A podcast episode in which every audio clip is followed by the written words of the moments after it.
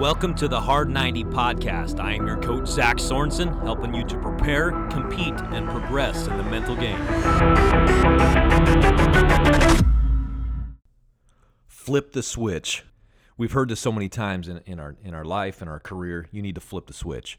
What does that mean to flip the switch? Well, basically, what it means is you need to act different than you feel. You need to act different than you're acting. You need to respond in a way that is better than the way you're responding right now. You need to make an adjustment. I think it's very important to understand that, to recognize that ahead of time, and to be able to have something to go to when you need something to go to. So, what are you going to do? I remember as a young baseball player, uh, when I, I, it was very important to me to play good defense as a player. Now, as you guys know, the game of baseball is a game of failure, and so there are many, many, many times where I'd be up to bat and I would fail. I would strike out. I would struggle. I would not do what I wanted to do. The execution did not happen for me.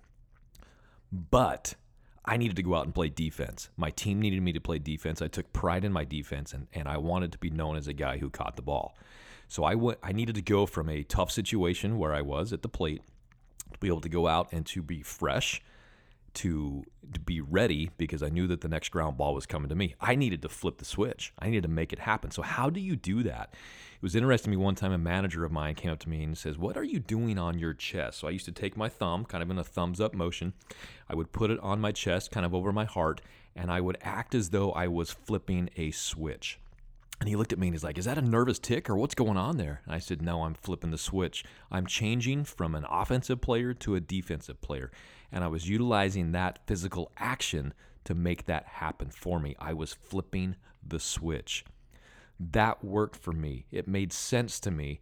And it allowed me to remind myself that it's time to get over what just happened because the next thing is going to be even more important. The ground ball that was coming my way was something that I didn't want to have negatively affected by my poor performance at bat.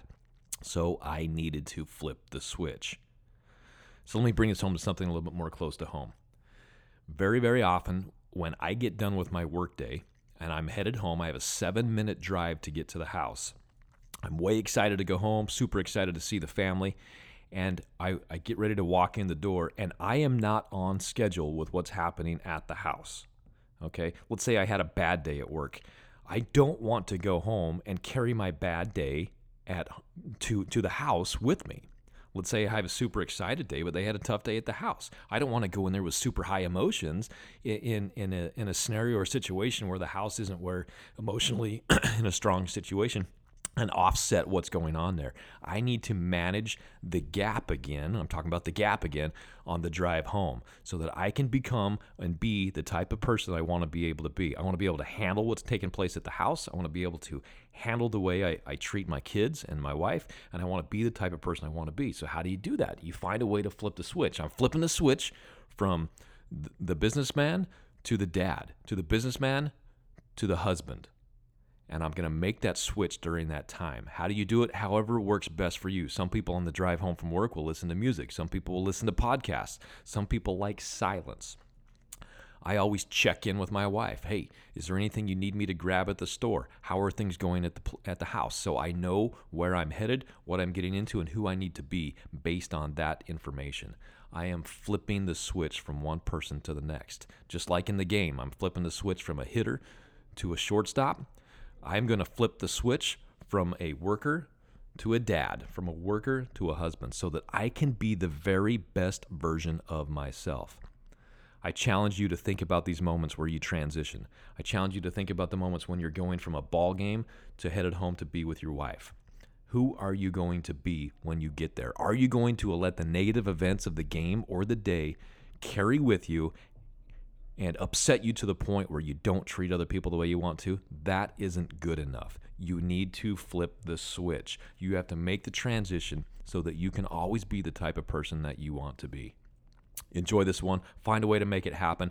If you need to use a physical action like I did, it always seems to help. Flip the switch. I hope you enjoyed this episode of The Hard 90, the 90% of the game that we do less than 10% of the time. If you enjoyed this podcast, please leave us a review. As always, I would love to support you on your journey to prepare, compete, and progress in the mental game. Let's team up on Instagram and Twitter at, at ZSorensen4. Have a good day and get in the game.